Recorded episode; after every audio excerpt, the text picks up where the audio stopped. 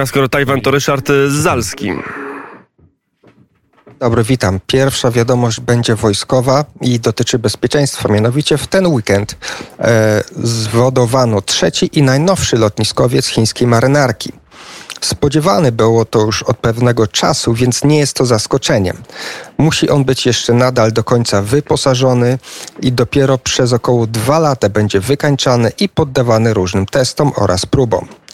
Najważniejsza zmiana w tym modelu to katapulty startowe. Elektromagnetyczne katapulty są rozwijane przez chińską firmę BYD, produkującą samochody o napędzie elektrycznym.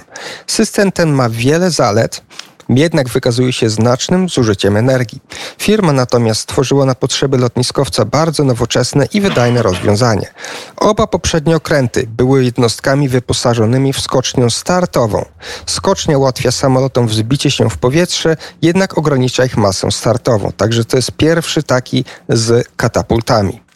E, chińska marynarka jest więc coraz bliżej wprowadzenia do służby wojsk do służby swojego pierwszego pełnowartościowego lotniskowca. Wiadomo już, że w 2020 roku ruszyły prace stoczniowe nad bliźniaczym okrętem. Nadal nie wiadomo jednak budowę ilu lotniskowców planuje Pekin. Według nieoficjalnych informacji za optymalną liczbę uznano sześć. Nie ma jednak pewności, czy ta liczba uwzględnia pierwszy lotniskowiec, właśnie Liaoning. Ten e, z, z tą e, wyskocznią.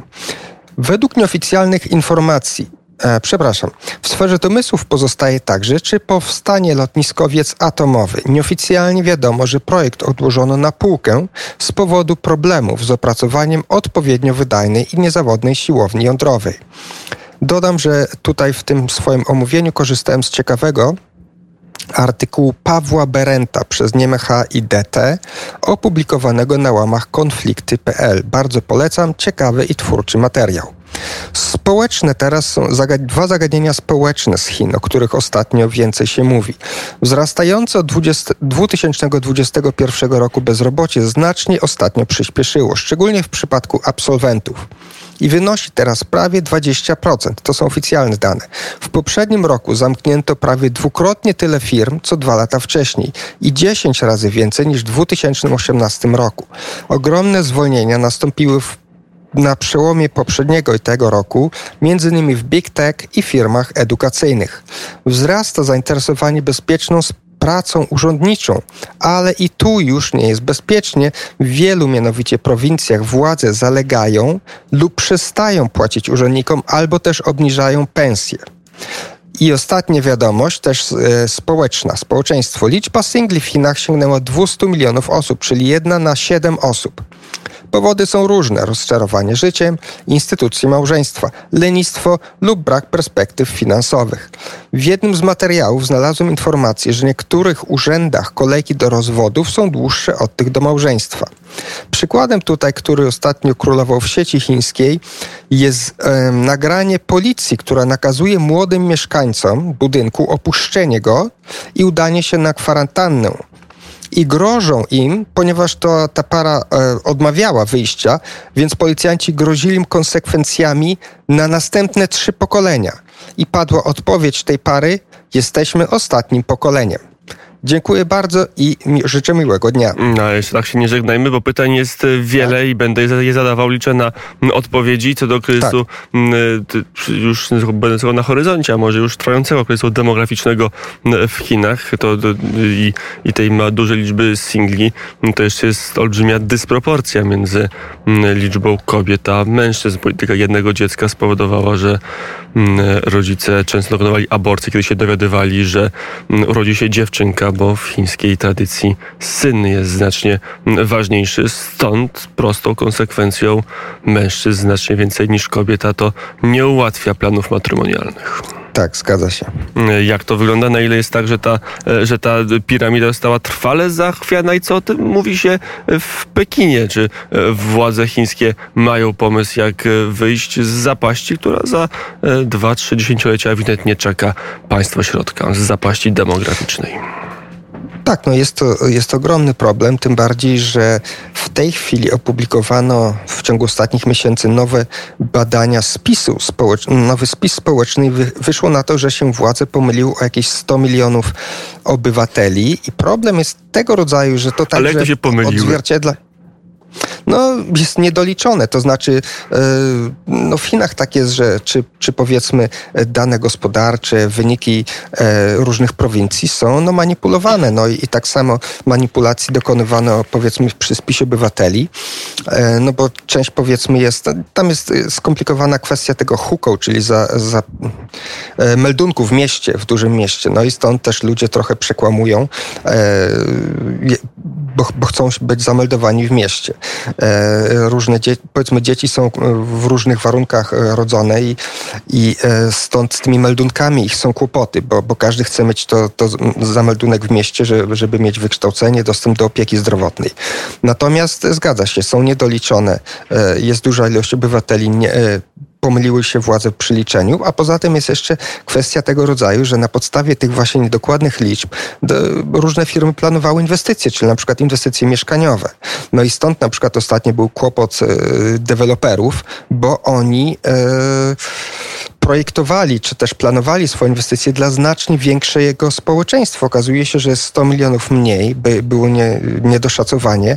No i między innymi stąd są problemy na rynku mieszkaniowym, bo po prostu tych mieszkań jest za dużo, a kupujących jest mniej.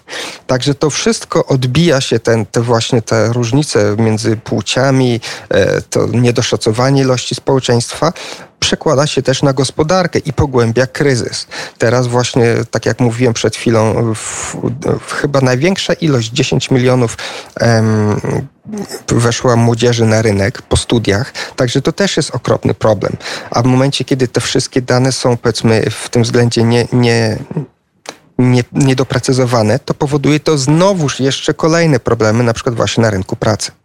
E, to jeszcze e, drugi wątek, który się pojawił w tej e, historii groźby kar do trzeciego pokolenia, czyli polityka zero COVID, bo to przy okazji kwarantanny i walki z tą chorobą, jak rozumiem, to młode małżeństwo chciano wyciągnąć z domu.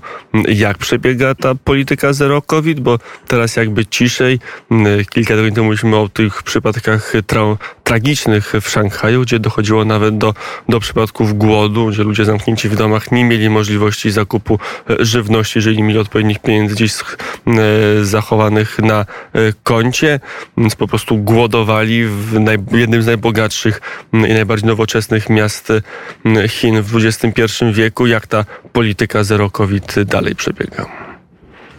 No oficjalnie jest nadal prowadzona i tu nie ma żadnych odstępstw, e, no bo jest to polityka, którą wymyślił i wyhodował sobie przewodniczący, więc tu jakby nie ma, nie ma od tego odejścia. Natomiast powoduje na poważne konsekwencje, bo w tych e, wielkomiejskich, e, nadbrzeżnych tam Chinach, rozwiniętych właśnie tych wielkich, nowoczesnych metropoliach, no wielu, ci, ci, ci Chińczycy, którzy mają możliwość głosowania nogami, po prostu wyjeżdżają, opuszczają Chiny i o tym będzie właśnie dzisiaj w studio Taipei, czyli będzie o emigracji do Singapuru, o tym, dlaczego Chińczycy tak postępują i czy jakie są plusy i minusy Singapuru i to też w kontekście Taipei.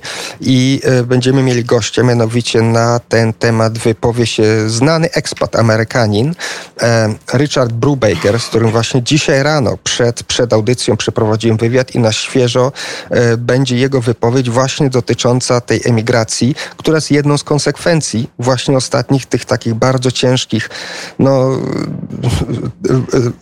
trochę przegięcia ze strony władzy, która no, rzeczywiście bardzo ostro zareagowała wobec społeczeństwa. No i wiele osób uważa, że no, nie da się tak żyć, że to rzeczywiście jest już przesada, że nawet jak na chińskie warunki, to, to ich rząd jednak przesadził. Mm, to jeszcze jedno pytanie na koniec polityczne. My dość mało wiemy, co się dzieje mm, na szczytach władzy w Pekinu, w Pekinie. Mm, jak tam wygląda ta walka na szczytach władzy, walka dywanów pod bulldogów pod dywanem, a nie dywanów pod bulldogami.